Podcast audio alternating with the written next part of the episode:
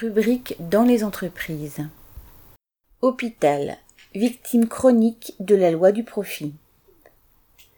La crise du Covid avait montré l'incapacité totale du système de santé à faire face à une situation sanitaire grave, malgré les mensonges des gouvernants sur, ouvrez les guillemets, notre pays qui a le meilleur système de santé au monde, fermez les guillemets.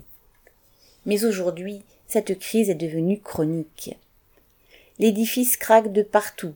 Encore plus cet été deux mille vingt-deux, où des mesures scandaleuses ont été prises, comme la fermeture de services d'urgence ou l'obligation d'appeler au préalable le quinze, chargé de faire le tri des malades. Les hôpitaux voient une véritable hémorragie de leur personnel, médecins, infirmiers et autres paramédicaux, qui trouvent dans le privé des rémunérations plus élevées. Mais cela n'explique pas tout, comme le dit un médecin du, du centre hospitalier de La Rochelle. Pour lui, toute une série d'éléments compensaient cette différence de rémunération, à savoir, ouvrez les guillemets, le plateau technique, la recherche et l'enseignement, l'innovation, le travail en équipe, point de suspension. Mais tout cela s'est délité avec les restrictions budgétaires, les postes vacances et l'explosion du temps de travail et de la charge des soins, fermez les guillemets. Les départs ne seront pas compensés par l'arrivée des jeunes médecins, la pénurie médicale dans le pays restant entière malgré la suppression du numerus clausus mis en place en dix-neuf cent soixante et onze et qui limitait leur nombre. Les déserts médicaux ne sont pas près de disparaître. Dans un département comme le Loiret, près de quarante mille personnes n'auraient pas de médecin traitant et n'en trouveront pas, du fait des départs en retraite de médecins qui ne trouvent pas de remplaçants. L'hémorragie concerne aussi, bien sûr, les infirmiers et les autres personnels, sages-femmes, kinésithérapeutes, et cetera. Leur faible rémunération les pousse à aller voir ailleurs, en intérim. Ils sont payés le double et peuvent choisir leurs horaires de travail.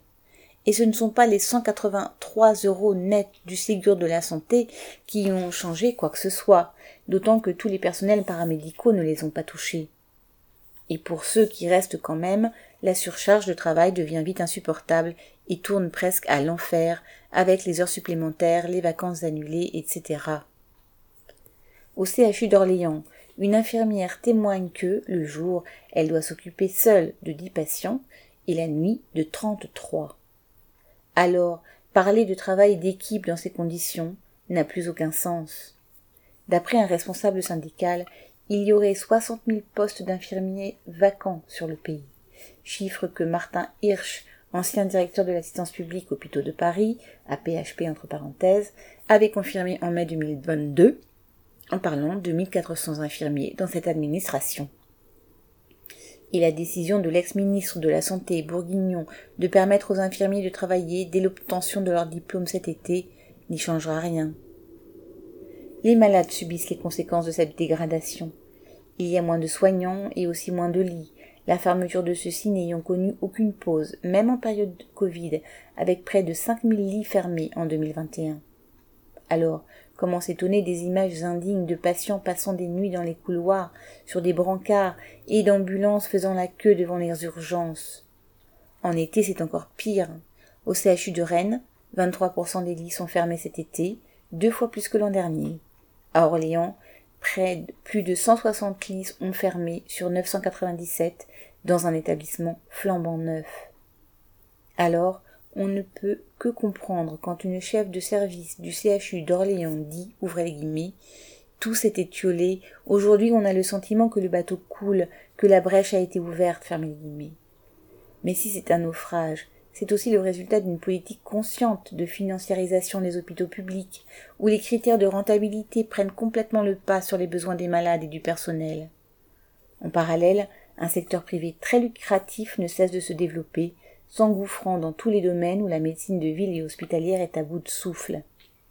Ce sont les cabinets de radiologie qui, moyennant dépassement d'honoraires, font sept jours sur sept, les I R M et autres scanners, quand ailleurs, les rendez-vous pour ceux-ci sont à plusieurs semaines ou mois.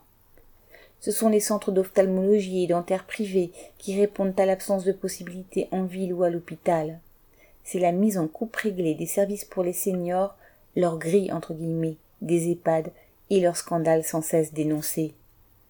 Le capitalisme et la recherche du profit maximal font des ravages dans le domaine de la santé comme dans tout le reste de la société. Cédric Duval.